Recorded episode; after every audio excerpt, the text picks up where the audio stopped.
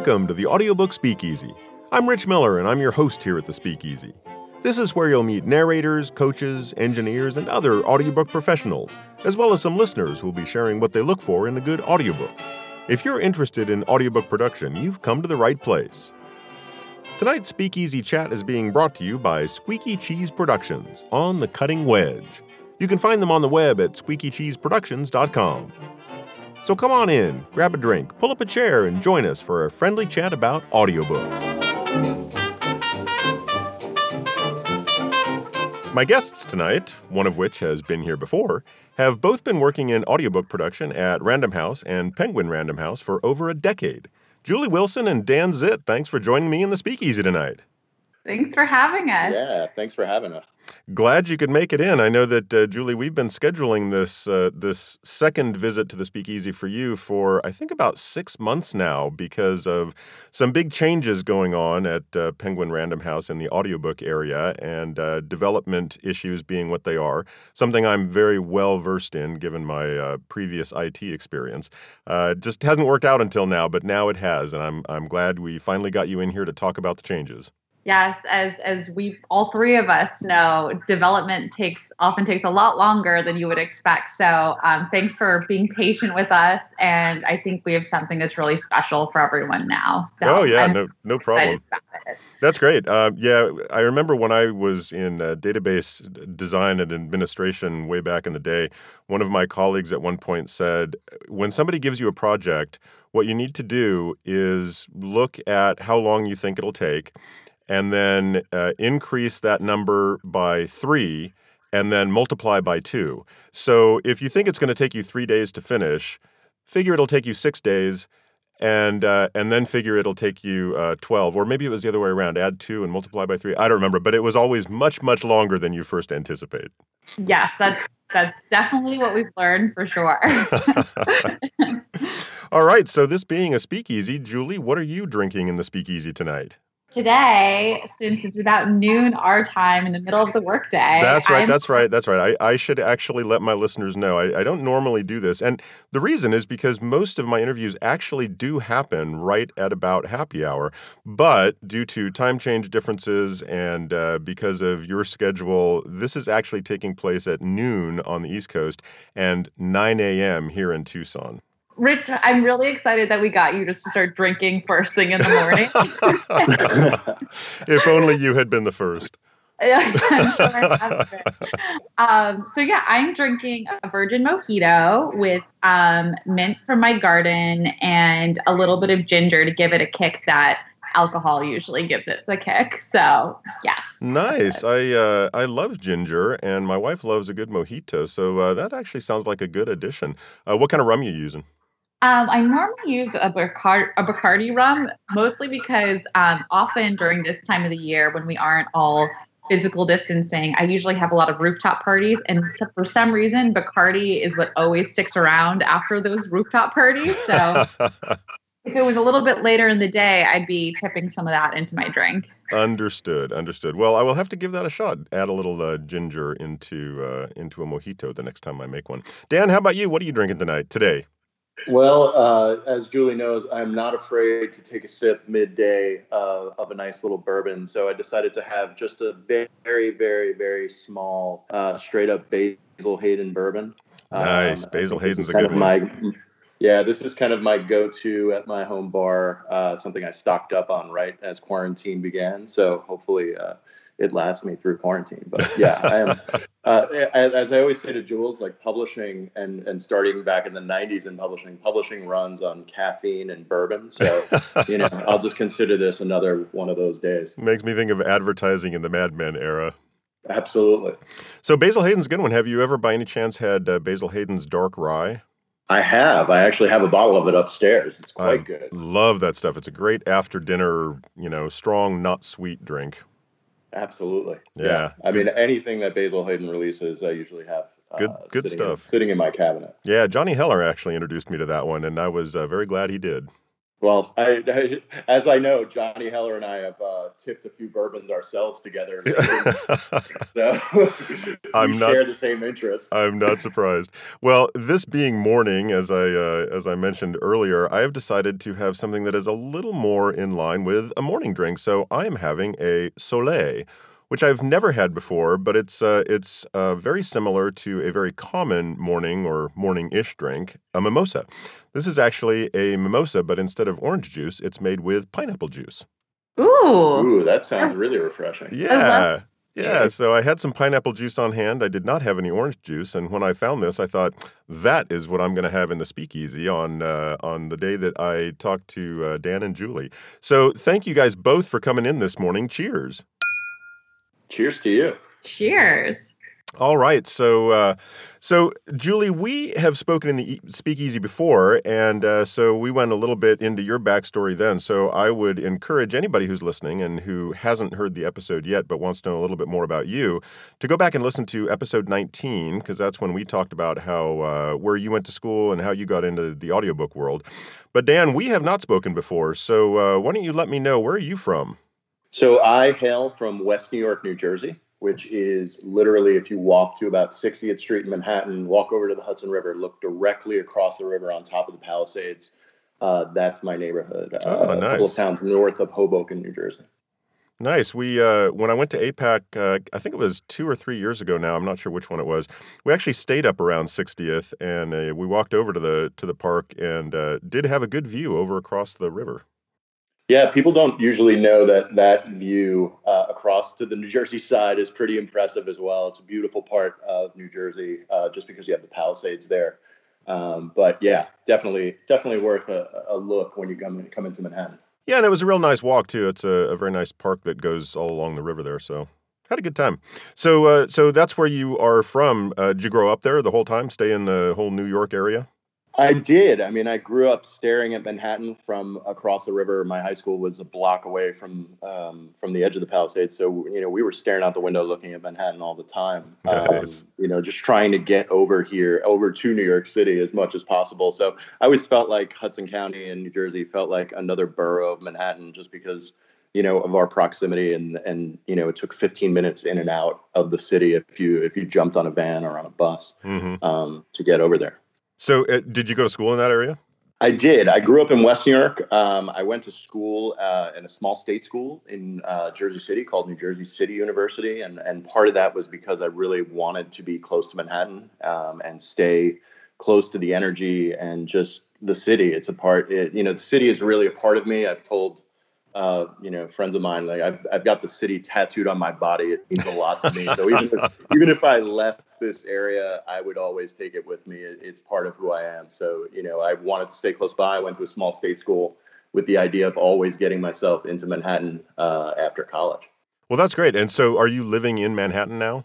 No, um, you know, we were living in a town called North Bergen, which is right next to uh, West New York. And when my wife and I had our, our daughter, we decided we wanted to move to a place where we had a little bit more space. You know, when you grow up in apartments, and uh, I'm sure Julie can attest to this, even though she's still in Manhattan, you know, at some point you start to kind of feel like you've outgrown the space. Mm-hmm. Um, so once we had our daughter, we moved up to a, a, northern New Jersey town called North Haledon, which is a little bit more suburban, a little bit more woodsy, but still within, you know, close proximity of New York and, you know, more urban areas that we were used to uh, growing up in. So um, that's where we are now. So it's it's not so far away that you can't commute into New York when commuting is actually an option.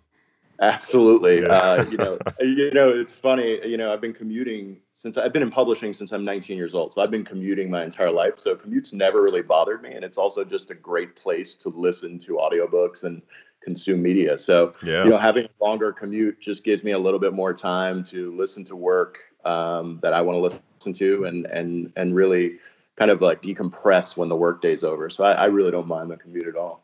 That's that's cool. Um, so publishing since you were 19. Wow. I mean, I don't know how old you are now, but it sounds like that's quite a while ago. So, um, how did that happen so early? Yeah, I mean, I'm 44 now. I started in publishing. Uh, it was kind of a, you know, I kind of have an odd story when it comes to how I got into it.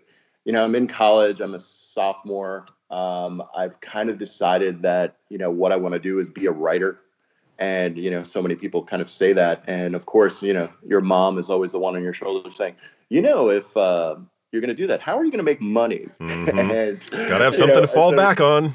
Yeah, and I said, well, I'm going to write, and she said, well, yeah, that's not really that easy. So maybe you should consider having a career while you're writing. And I said, yeah, that's a pretty good idea.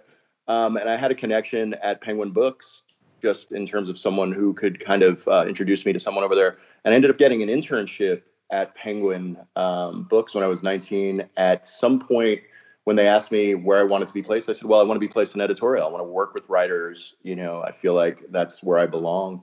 And they put me in this very, very small department, which was an editor who was also managing the audio division at Penguin.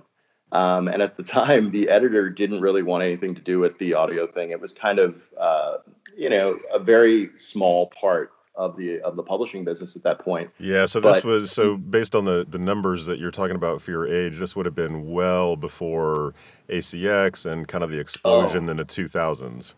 Absolutely, it was it was in the late night. It was in the the mid to late 90s, and when I started there, I was I basically asked the the head of HR like, why are you putting me in the audio division? They said, well, you DJ on the weekend, so we think that's a good connection to audiobooks. And I said, well, I'm, I said I'm not DJing Hemingway, I'm DJing music.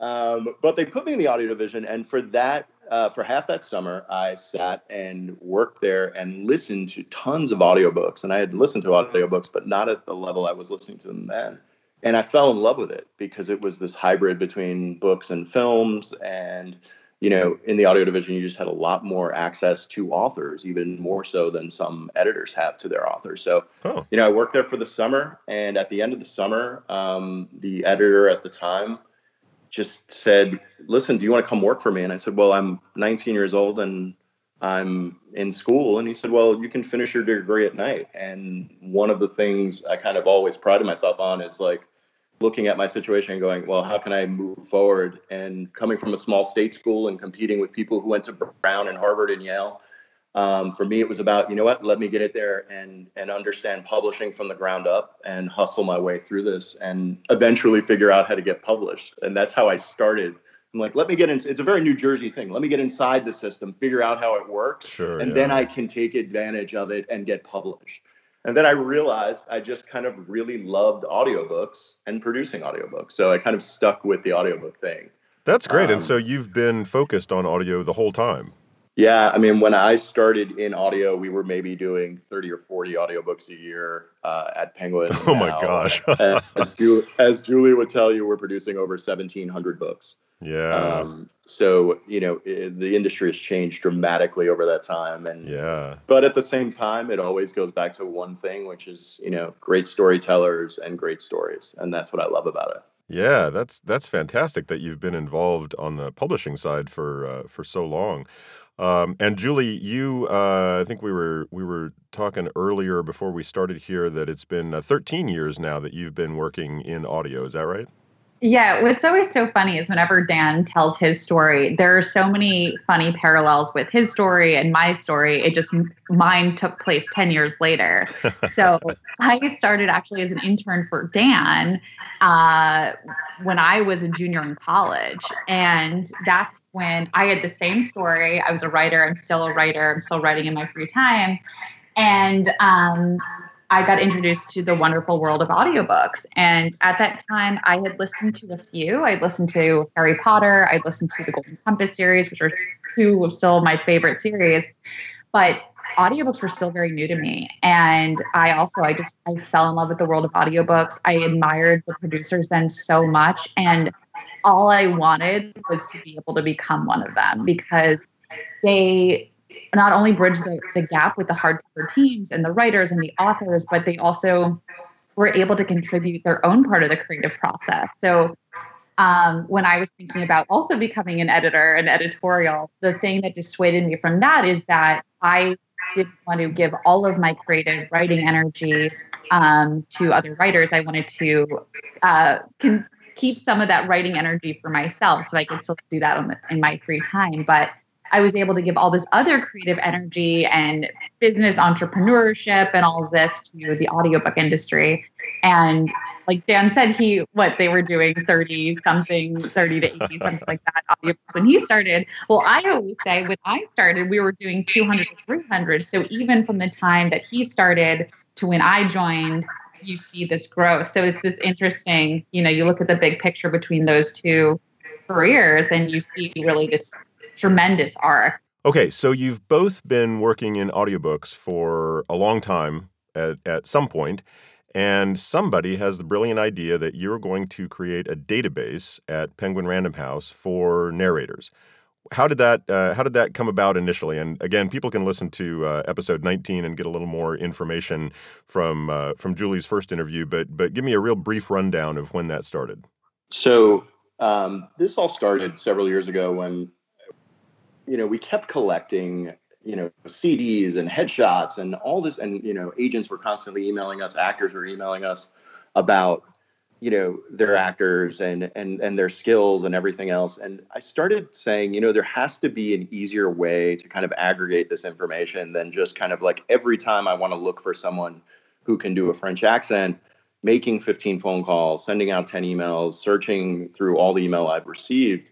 So we started just simply with a very simple file, FileMaker database out in our LA studios where people would come in, they'd fill out kind of a form, and we'd keep it in this FileMaker database. And it became useful for us when we were searching for specific skill sets. I remember FileMaker well as a database guy. That was one of the ones. yeah. And, and, you know, our head of operations, Stu Dalton, built this really smart, simple kind of like what became kind of the structure for what Ahab would eventually become. And then what eventually happened was I said, you know what, if we're going to do this, I'm going to walk down the hall. We've got three or four developers and just say, do you guys want to try building a web page or a database where people can come and enter in data about themselves and make it searchable for producers?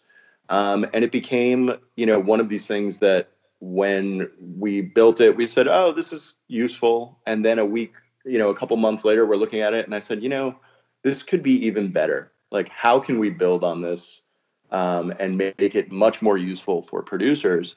And I started talking to our publisher. Um, Julie was brought on to start working more closely on the project. And we eventually decided that Penguin Random House decided that the future of our business is really being able to kind of like find actors on a on a much larger scale than we are capable of now, just so we can serve our authors. So, you know, we talked about an investment model in it, and we built what is uh, the kind of you know what was the database and will now become something much much larger. But it, it really grew out of uh, a need for you know a much larger casting pool and frankly you know something that's really important to us which is kind of diversifying our casting pool. There's a lot of underserved acting communities out there um, that have no touch points with publishers have no idea how to get into audiobooks. So we're really interested in kind of reaching a net out to the you know not just the, the, the centers of the entertainment world, New York and L.A. and now Atlanta is one of those, but around the world. Um, and reaching actors that really help could help support the voices our authors are bringing forward. That's great. And so, when was it that Ahab uh, actually came into existence? The database version of it, well, the, when when it was finally public facing and actors could create accounts and and all that. Oh, geez, it's got to be about four years ago. Okay, so mm-hmm. not so not that long ago. What's that, Julie? Jules, it? Oh, sorry. I was just agreeing with Dan. Yeah, that four years ago sounds right. Okay. Right to yeah. me. Yeah, it's still it's still fairly new, but it's evolved so tremendously since that time. And just as Dan was explaining over the course of the history of Ahab, um, our team is so good about being collaborative. So um, you know, it, it the origin story is you know we we needed to find a better way to find actors, and then it was putting all sorts of heads together, Dan's mind to to create something that actually works well for everyone. Yeah, and uh, and it does seem like there's a lot of information in there. I, I, have an account, and so I've I've been on there and I've seen, and you actually do have a lot of information. But that kind of brings us then to current day, which is that there have been a lot of changes that have just been implemented. So, what brought about the last whatever it is, six or 12 months worth of development for all of these changes. And uh, give me a rundown of what, what all is different now. So, how I always like to think about this is initially we created the database and the search tool. What it's been for the past four years is it's been a very highly catered search tool. as well as um, actors have profiles on there samples and information about their bio and general skills and languages and accents and all this stuff. So it's been a very effective search tool. But what we discovered is that we wanted to emulate more of our offline process online. Um, and so that includes sharing profiles with fellow producers so that, you know, if we're in the office as we normally are, we're always tossing around ideas. If I don't know who to cast, I might ask a few of the other producers and they'll throw out ideas. We always we're always helping each other. Um, so we're able to share profiles, we're able to share lists of actors now for instance, I love producing all genres of audiobooks, but especially young adult and middle grade books. And um, Dan the other day actually asked me for a list of, I think it was young adult or middle grade guys, so people who could voice those um, types of books. So I sent a list of actor his way, so that would help him on his search. Um, some other features that we've launched are the audition tool, which allows actors to audition directly for producers via the platform. And that can either be what we're calling an open call audition or a private audition. And an open call is what you might see on another acting database um, that deals with other mediums. So anybody in the database can apply for it as long as the criteria um, fits their voice. Mm-hmm. Um, or a private audition is if you know I think three, five, ten, however not many number of actors are appropriate for a role, I can ask them to audition privately for me. Um, and there there are many there are many many more features. There's a project management side of the site for content creators where I'm able to list, you know, my due dates, the length of a recording, a description, the author name, title, um, how many roles I need to cast. Um, we're also able to share auditions and samples with stakeholders outside of the platform. And for us, that usually means authors. So um, at Penguin Random House, we're in touch with every author about every single recording. And so to talk to them about our vision for a recording, it often means to share with them either voices or an idea of a voice. So this way we can quickly and easily really pitch the actors who are in the database to the people that need to approve these voices. Um, there's there's so many nuances to the new site, so I'm I'm really excited for people to get in there and get their hands dirty and ask questions and give us feedback so we can continue to make this into an ecosystem that works well for everyone. Careful what you ask for when it comes to narrators. If you ask for feedback, you're probably going to get it. And it's great, honestly, positive and negative. It's what has made this tool already something that's been so useful for the PRH producers internally. I mean, we love that feedback because we can only see what we can see. And we've been so immersed in this process that sometimes you forget, oh, that part of the site actually isn't intuitive or oh yeah we could tweak that language to be more specific so honestly the more feedback the better that's great that's always always good to hear when uh, when people who have a tool like that are interested in hearing from the people who are trying to use it and uh, and want to improve it. So so that's great. Where do you see it going? Where do you see Ahab going forward? Um, I know that there was uh, some talk someplace I can't remember where now about it being um, even more open as something that could be used in other genres than audiobooks, uh, vo- other voiceover genres other than audiobooks, or from people who aren't involved in a PRH project or something like that. Is that something that's on the table, or uh, do you have specific plans going forward yet? So, yeah. Rich, the thing that we're really excited about, um, and right now we're in beta beta internally at Penguin Random House, but the plan in the next two to three months is to launch uh, a more robust site where um, content creators from all different forms of voice media are able to su- subscribe to the actual system and use it the way that we're using it internally. Um, so they would have access to thousands of profiles of actors. They'd be able to audition them across different um, verticals of voiceover. So things like uh, commercial voiceover, video games, uh, animation, things like that. And part of that was when we started building the site, you know, the practical tools that we wanted to build for the audiobook division. And for us, we said, you know, like this doesn't just work for us, it works for other types of voice uh, media. So perhaps we should build it out so that actors can add clips from all walks of life. You know, um, one of the things in this new iteration of the site that we're excited about is just the idea that, yeah, it starts and the heart of it is an audiobook site. But if you have commercial demos, you can upload those to the site and they don't kind of interfere with, you know, the people looking directly for audiobook things. You know, if you're a commercial uh, content creator, you can go on the site, search just for those samples. Um, so I think it gives actors a lot of opportunity to not only show their range across different mediums, but also gives them the opportunity to kind of like, you know what, I've never done animation. I'm going to create 10 clips that I can put on my profile that maybe someone that's seeking out uh, animation talent will find. So that's one thing we're really excited about. And, and of course, the next step is really to get it out there for other people in the publishing industry and other voice um, industries to be able to subscribe and get on for for a price that's very low. I mean, we're not charging actors anything for this. You know, one of the things, you know, Julie tipped to is that as we've built this, every step of the way, we've brought all the stakeholders in and taken all their feedback into account. So we did a tour, you know. New York, LA, we talked to a lot of agents all over the US, overseas. Jules and I went up to Canada, spent a lot of time talking to agent talent agents we spend tons of time talking to actors about what their needs are. And then, of course, content creators and what their needs are. And we tried to build a system that works for everyone.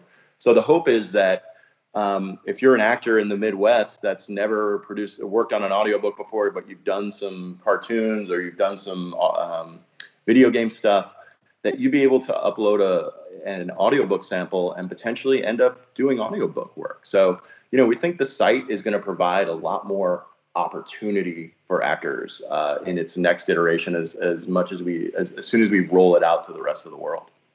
That sounds very cool. Um, it, it, you mentioned the subscription and you also mentioned that it's free to actors. This this almost sounds sort of like um, the opposite of the pay to play sites that are out there which charge the actor slash voice actor uh, a subscription fee per typically per year sometimes per month to upload demos and have access to auditions.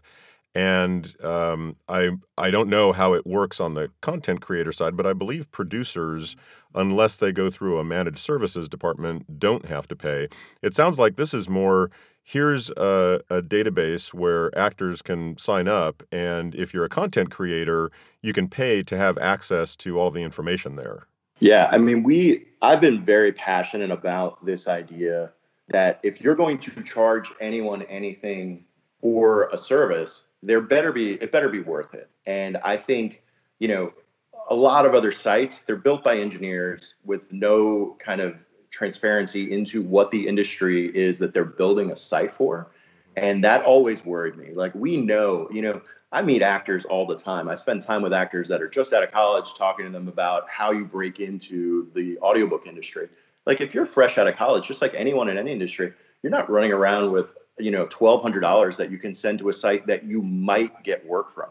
You know that's just not the way that should work. The content creators are the people who actually are paying uh, to build content. They have enough money to pay you know a subscription fee so that they can have access to a wealth of talent.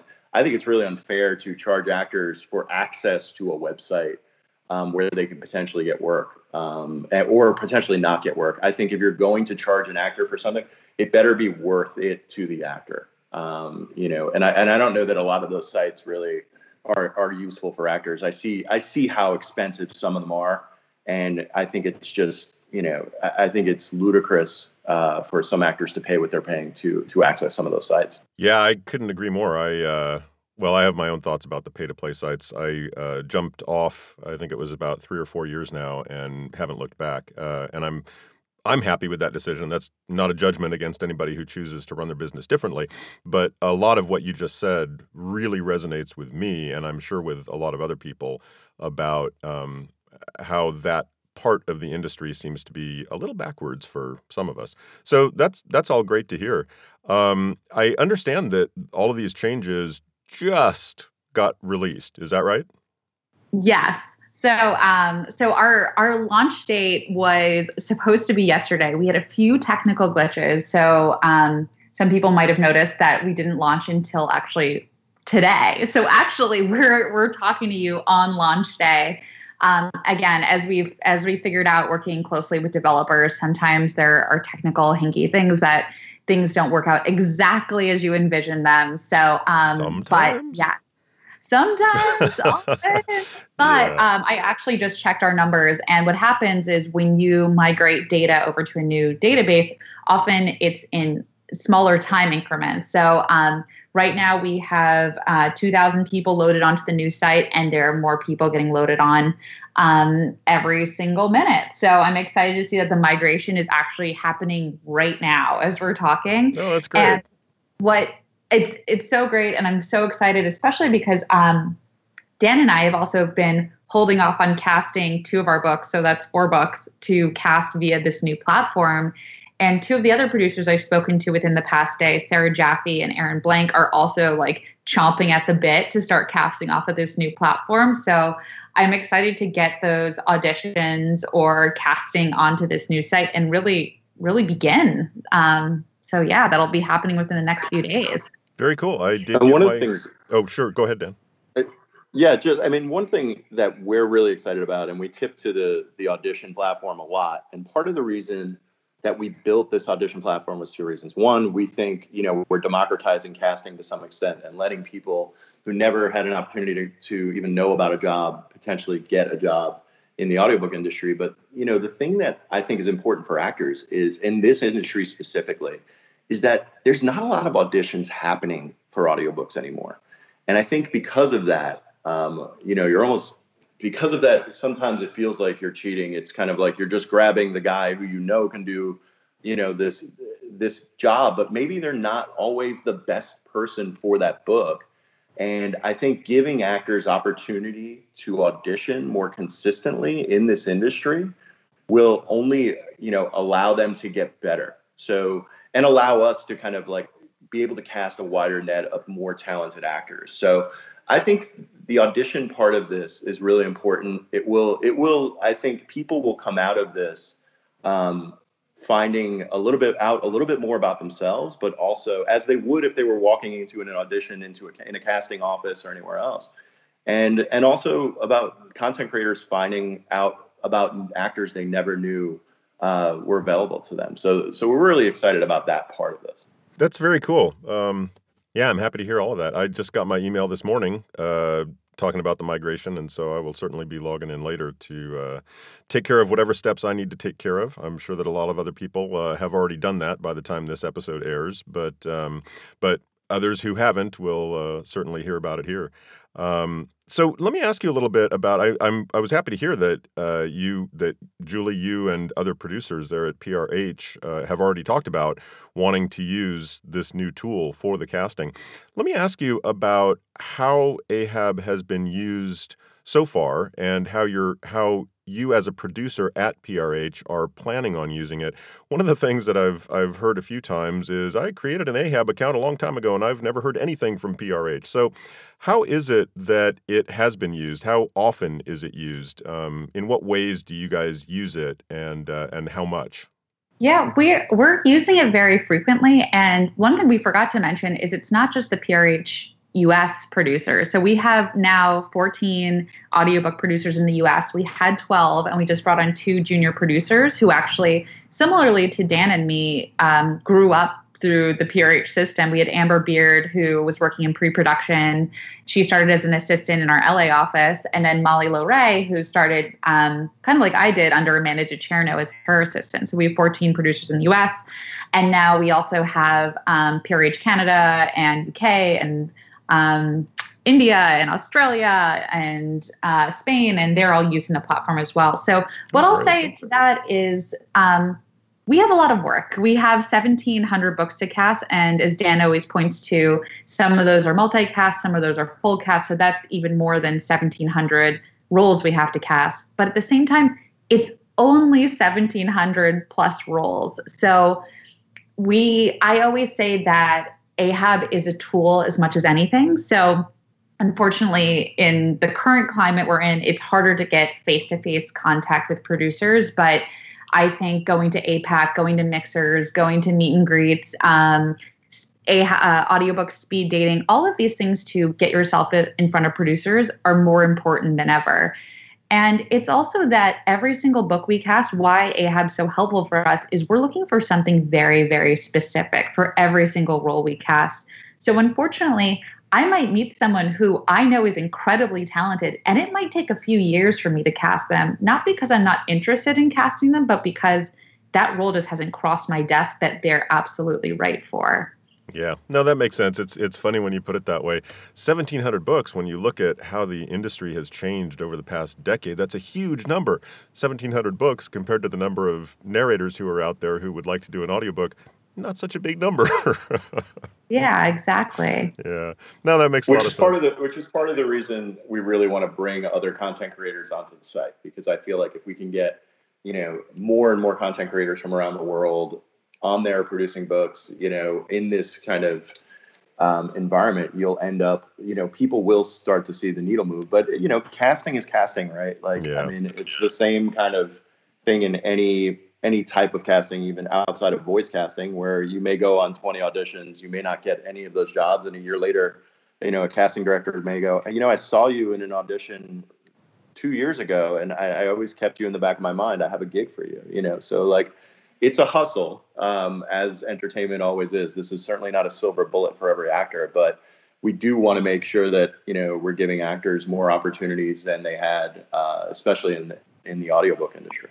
Yeah, and I have heard those stories uh, in multiple voiceover genres, um, including audiobooks, where somebody will will say exactly that.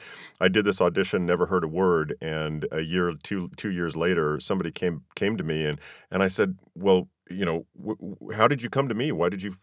Were you looking specifically for something I can do?" And he said, "No, you auditioned for something, you know, a couple years ago, and I just remembered you."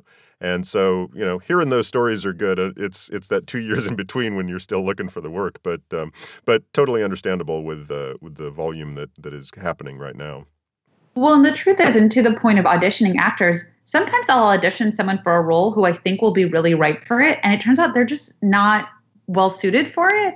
But they'll stand out in my mind as really strongly suited for something else. So that's often why exactly that story of what you just told happens. Um, or again, some, one of the other producers might be casting someone, and I'll have done that audition. So now I'm aware of that actor, so I can shuttle them their way. So it there's a lot of organic process going on behind the scenes. Sound, sounds like it. it. It does sound like it's uh, it's in quite a bit of use. So uh, so that's great. I'm looking forward to seeing the changes and uh, seeing how how it all shakes out. Anything else about uh, Ahab that you want to uh, let people know about right now? I mean, there's so much. We've been so immersed in this. Like I could talk about Ahab for ages. um, yeah, I, I'm I'm really excited for this summer too. As much as I'm really psyched for beta. Um, so we're, we're calling this launch beta, and in the summer we're calling it MVP when we open it up to other content creators. Um, you know, I, I've talked to people in advertising who are like, "Wow, this site would be great for people casting in advertising." We've talked to people in video games and animation who they think it would be useful for. So again, I, I, I really hope it becomes a site that helps people's careers in all areas of voiceover.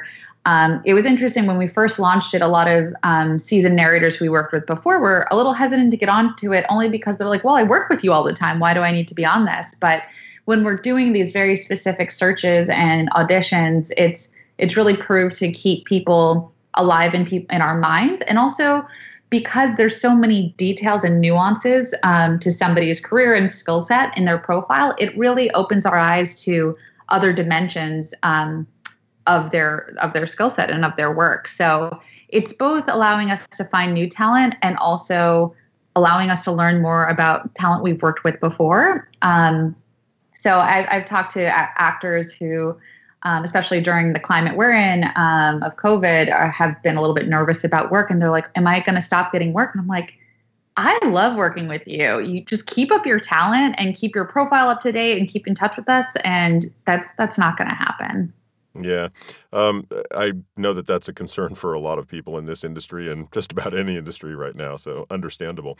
Um, you you just made me think of something there. I know that uh, PRH, not entirely, but in large part, recorded in house. And I assume that that's not happening right now. So this is a little bit separate from Ahab, but how have things changed in terms of how you guys are working with narrators and how do you see things going forward? So, you know, obviously we have uh, recording studios in New York and LA. We also work at a lot of commercial studios uh, across the country and around the world, depending on where our authors and the actors are. And once COVID hit, we decided, you know, it's safest for everyone to just kind of uh, shut those facilities down.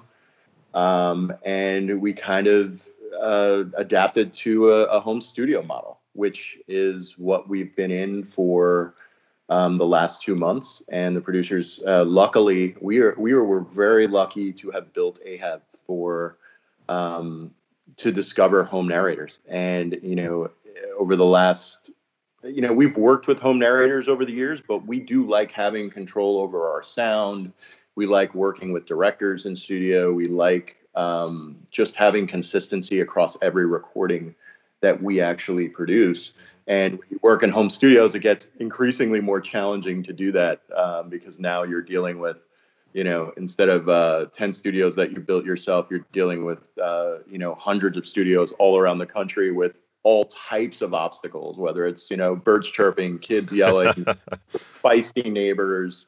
Yep. Um, but we have the infrastructure with our engineering team, uh, with our pre-production team, to kind of build a system that works for us. And right now, we've taken all the best elements of what we think are our model, which is still still employing directors to be part of sessions, um, and using our engineering team to to kind of vet and work through uh, technical issues with some of the studios we're working in at home. But we have access now to you know I think over 2,500 uh, home studio narrators that we're really excited about, and we've been recording books this way uh, for the last two months. Now, I don't think that's going to be forever. I think we will probably um, pivot into a model that is our model back to our facilities. We still like working in our studios. Um, but we do know so much more about home studio narration as well, and and you know we will rely a bit more on them as well as uh, just recording in our own studios. Um, you know, so this this experience sometimes you know change like this forces you to think differently about your model, but you know, Penguin Random House is is pretty passionate about the foundation we built on quality with our own studios, and and I, I'm excited you know, eventually when it's safe and when we feel comfortable and when the, the acting community and, and directors feel comfortable to get back into those rooms. Um, and I think, I think we will, but I do think um, having the flexibility in this industry to pivot into home studio narration was, is a really big deal for publishing and for the audiobook industry. I mean, Julie and I did a, an Instagram live thing a few weeks ago talking about Ahab and, you know, we're really lucky I mean, you know, if you're a stage actor and you don't uh, have access to the stage or auditioning for the stage, I mean, you know, this is a really challenging time. Mm-hmm. And part of the reason we're out there talking about this platform and talking about audiobooks is because, you know, this is the time when if you've never thought of doing an audiobook, there is potentially a chance for you to get work doing this um, while uh, COVID uh, continues to kind of devastate the country. So, you know, we like I said, we will get back into our studios at some point, uh, but at, at, the moment, our model is kind of this hybrid model where you know we're working in in studios, but we're still working with directors, and we're we're still trying to keep uh, our quality very very high. It sounds like what you just described. I think that a lot of producers of uh, all kinds of different voiceover work are probably going to have the same experience where they their model has always been everything is done here now, temporarily, their model has to be everything is done outside of here, and eventually it will probably sort of equalize, and they will have learned a lot in this process, and now they'll be doing a lot of stuff remotely, but they're going to go back to having a lot of stuff uh, in studio as well. Yeah, and and one of the things you know we always in our LA studio, I always love going out there and, and talking to actors, and actors are for some publishers are just working in home studios and for us they they get to come into our studio and actors that work in a small booth alone many days in a row they want to come back mm-hmm. they want to work in a facility they want to work with um, a director. They want, you know, they they they don't get it's an it's like being a writer. It's a very isolating thing when you're a home studio narrator, and that's primarily what you do. So I think you know people, especially after this quarantine, I think there are going to be a lot of people who are like, yeah, I, I want to get out of this booth. I've been in this booth for for three months or four months with nobody around. Um, so so we're hoping that we can get actors back into our into our studios and and really you know have a very safe approach to recording uh, after after covid uh, the stay at homes are lifted well yeah. also um, i mean dan kind of referred to this but i also love going out to our la studios so in new york it's a, it's a little bit more corporate in that we have um, a lot of our other teams that are a part of audio on the ground there. So we have marketing, we have publicity, we have sales, uh, we have managing ed, et cetera, et cetera, editorial. Um, but when you go out to our LA studios, it's it's all about the recordings, and we have post production out there, but that also is all about the recordings. Um, so the lunchroom in our LA studios are it's it's such a creative space where everyone is talking about characters and stories and what they're excited about. And um, it's a really special, special place to visit. So I, even as a producer working in our offices or cubicles, it, it feels like a release to get out there and really talk about the creative process and be immersed in that. That's cool. I, I have heard many uh, comments from people who, for the first time, they went to PRH or they went to Brilliance or they went to Dion or wherever it was, and and they're just so thrilled about the experience they had actually having a directed session in a in a great you know up to date modern studio. Uh, so I, I could totally see that, and uh, and I could see why you would want to get back to uh, that model at least at least partially uh, when when uh, COVID allows. Well, I think also about you know related to that model, one of the things that we always have said is like you don't want actors to have all of the burden all the time when you're recording a book. I mean, if you're recording, uh, you know, a Jeff Shaara book that's 500 plus pages, uh, historical fiction, and there's, you know, 500 names in it. Um, I want actors thinking about performance. I want actors to be calm when they're sitting in the room, making sure that you know they have the support that they need when when they're recording. And and directors help provide that support and studios help provide that restore within you know with engineers. Just thinking about all the technical aspects. If you're an actor working in a home studio you're doing triple duty. You're acting you're directing you're engineering your sessions. You know that doesn't always make for the best possible uh, scenario uh, when you're recording a book. You know i think actors just feel a little bit more relaxed when they have someone giving them feedback on performance and and not having to worry about oh did my stomach gurgle that time? I, maybe maybe it did. Was that a fire truck? I'm not sure. Yeah no uh to- totally relate to that. Uh it's definitely uh it it definitely can affect the performance, and whether it does or not, it's definitely exhausting keeping all those all those hats on at the same time. So uh, I'm I'm assuming that I'm not the only one who got an email, and that if you already for the narrators who already have a profile on Ahab, they will get a similar email. For anybody who's new to the platform who hasn't signed up yet, where should they go to say, "Hey, I just heard about this Ahab thing, and I think that sounds like something I should do"? So you could head over to ahabtalent.com uh, and you can just sign up there. And if you're an actor, you sign up for a talent account. If you're a content creator, well, we don't have you guys in the system yet, but come this summer, we will. Um, and oh, the one thing we didn't mention is actually agent profiles. So um, agents have been a huge part of this conversation as well. And we have wonderful working relationships with agents, and we want to make sure that they're still a part of this conversation. So through talking with them, um, we are going to just, we're about to start working on creating agent profiles so that they have insight into their clients' profiles and um, which of their clients are on the site as well. Um, but yeah, but you can head over to ahabtalent.com and sign right up there.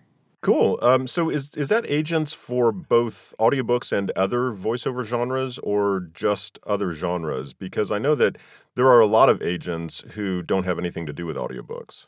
Yeah, it seems, you know, we we never want to get in between agents and actors, so it's whatever relationship they have with their talent. Um, but yeah, voiceover agents of any kind who have actors on the profile and they can designate whether or not they cover audiobook work or if they just represent their clients for voiceover work. So uh, an actor is able to specify that on their profile as well.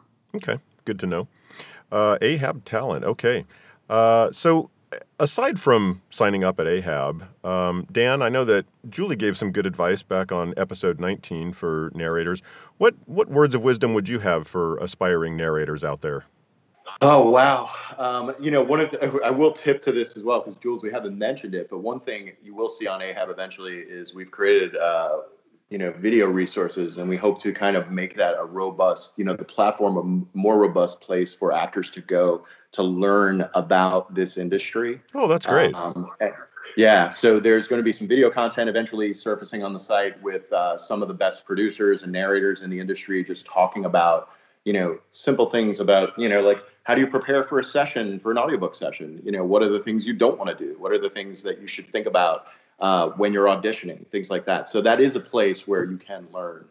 Um, you know, the thing that I would all the the advice I would always give people who want to begin uh, narrating audiobooks, or even people who are actively doing it, is to listen to as many audiobooks as you can by narrators that are well established. Um, and you know, it's not to emulate their style, it's not to emulate anything, but every time you record an audiobook, you gain uh, another level of experience. And listening to someone like, um, you know, Ed Herrmann, who's no longer with us, but was just a brilliant narrator uh, reading an audiobook, can really change your perspective on how you go into the studio and record.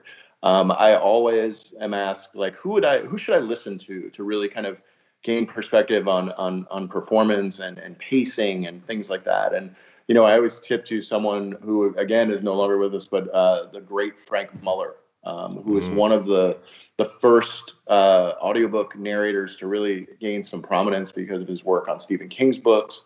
Um, but there are some some really amazing um, actors out there who have recorded tons of content that you have to listen to and, and listen to different genres. Listen to how people approach business books, how people approach uh, nonfiction and, and other genres. And I think that can only help you in growing your skill set. Um, you know, the last thing I'll say about it is, you know, Julie mentioned uh, Harry Potter early on and listening to Harry Potter. And, you know, everyone talks about Jim Dale's performance of that in the US. Um, and why they love it because you know Jim did I think it was like a, a, Guinness Book of World Records for the number of voices, distinct voices he did in that book. And although Jim was brilliant at those voices. The the sheer brilliance of those audiobooks more than anything is the narrative and paying attention to all the cues that JK gave him in the text to be a great storyteller and his his ability to actually tell that story in a compelling way in between all of the the, really great character voices. You know, always pay attention to narrative, always think about you know, am I being a good storyteller or am I just filling the space between the next wacky voice I'm, you know, if you're, I think, I think actors, and I, and I see this on Ahab a lot, um, where I look at an actor's profile and they've given me, you know, five clips where they're just talking about, you know, where it's just like, oh, this is my Russian accent, my Russian guy talking to a woman from Iceland, talking to a man from Canada. Uh, and I'm like, well, okay, but where's the narrative? Where's the storytelling? And that's the thing that I that I would impress upon anyone who wants to be in the audiobook industry, uh, reading books consistently. Work on your narrative, work work on your storytelling, and that's a great way to do it uh, by listening to um, really great narrators that are out there. Sounds like great advice. I, I do have a, a few favorites of my own, and I know that most people listening do as well. Um, so this has been great. Thank you guys so much for uh, for coming in and talking about all the changes to Ahab. I certainly hope it takes off the way that you are intending it to. It sounds great. It sounds like a great tool, not just for audiobooks, but going forward, perhaps into a lot of different areas. So um, so this this is great. Julie, where can people find you if they want to look you up online and connect? Sure. Um, I'm at Julianna and Wilson on Instagram or Twitter, so you can check me out there. I'm always posting about what we're up to on Ahab and any upcoming talks. Um, and other things. Yeah, and lots of gardening photos. So I hope you guys really appreciate butterflies and bees if you come uh, check out my Instagram. And I'm guessing there were some pictures of mint in there too. Oh my god! I was just chewing on something. Like I, I hope he doesn't ask me to talk because I'm just munching on um, ginger and mint over here. That's great, Dan. How about you? Where can people find you if they want to connect? Oh, I'm everywhere. Um, you can find me at danzitt.com. That's just kind of like who I am. Um, but my Instagram's Dan underscore Zitt, and uh, I'm on um, Twitter as well um, at real Dan Zitt um, on Twitter. So, you know, Julia is much more active on social than I am, but I certainly connect with a lot of actors uh, on all of these platforms. Um, you know, so reach out. Don't be afraid. You know, one of the things that we always say at Penguin Random House is like, you know, there's there's a personal touch to what we do. Um, we're not making widgets here. This is a creative process, and we like to know the people that are in are in our industry. I think if you uh, talk to actors around, they would tell you that like, you know, the Penguin Random House folks are always welcoming uh, and always want to talk about what's happening out there. And and quite honestly, if you want to just send send an email or send a, a message uh, via social and just ask us a simple question like, hey, can you look at my profile and just let me know what you think? Um, you know, we might not get back right away, but eventually we will take a look and and and give you feedback um, because we do think that although this is a business and although we're you know we're all you know trying to produce 1700 audiobooks uh, this is also uh, a place where we like to get to know the people we're working with. So so reach out. That sounds great. Uh, it, it just highlights the the things about this industry that I love, uh, the personal connection that, that's involved, much more so than in other genres that I have seen and uh, of, of, voiceover, and uh, much more so than in most other industries. So, um, so that sounds great. Thank you both for coming in, uh, Dan. I hope that the Basil Hayden midday dram was just what you needed. Well, I'm hoping to put away the bottle now, but I've got a few more hours of work, so I'm going to put it away until five, and then we're having a little uh, Zoom meeting so we can celebrate our beta launch today. So I'll, I'll reopen it then. I see. When when you first said put away the bottle, I, I had a, a whole different idea, but um, but that's good. I'm I, am glad that you could have at least a little bit in the middle of the day, and uh, and I hope that that uh, mocktail that you were having there, Julie, is is good for you midday as well, and that you can have a real one later for the launch party. Oh, for sure. Yeah, it's all gone. All garnishes and all. It's, it's an empty glass now. well, I will tell you, I'm a big fan of the Soleil. Uh, next time I'm out for brunch, uh, who knows when that will be, but next time I'm out for brunch, I might just get one of those instead of a mimosa. That sounds delicious. I might have to try one myself. Yeah, good stuff. All right. Well, thanks for coming in, guys. Really appreciate your time. Thanks for having us, Rich. Thank you, Rich. Appreciate it. Well, that's it for tonight. Many thanks to Julie Wilson for coming back in and to Dan Zitt for joining us. I was really happy to hear about all the changes to Penguin Random House's Ahab and about their vision for the tool going forward, and I hope you were too. Don't forget to check out the sponsor for tonight's episode, Squeaky Cheese Productions. They're on the cutting wedge. They're on the web at squeakycheeseproductions.com, and I'm very grateful for their support of the audiobook Speakeasy. As always, you can find the audiobook Speakeasy on Apple Podcasts, Stitcher, and Podbean. And you can find me at richvoiceproductions.com, where I've got some samples and links to audiobooks I've narrated, and where I'm also posting episodes of the audiobook Speakeasy. If you're enjoying our Speakeasy chats, please take a few minutes to leave a review on Apple Podcasts or Stitcher. And if you're not enjoying them, please find a podcast you do enjoy and leave them a review. If you think this show is educational, entertaining, or valuable simply because it gives you an excuse to sit down and enjoy a cocktail in an otherwise hectic day, I'd really appreciate it if you'd add a buck or two to the tip jar. You can make a per episode donation by signing up at patreon.com slash audiobookspeakeasy, or you can make a one-time donation by visiting paypal.me slash audiobookspeakeasy. Any financial support is greatly appreciated, as it helps me keep the lights on here in the speakeasy. Until we see you here in the speakeasy again, I hope you can find some time to enjoy an audiobook. Cheers!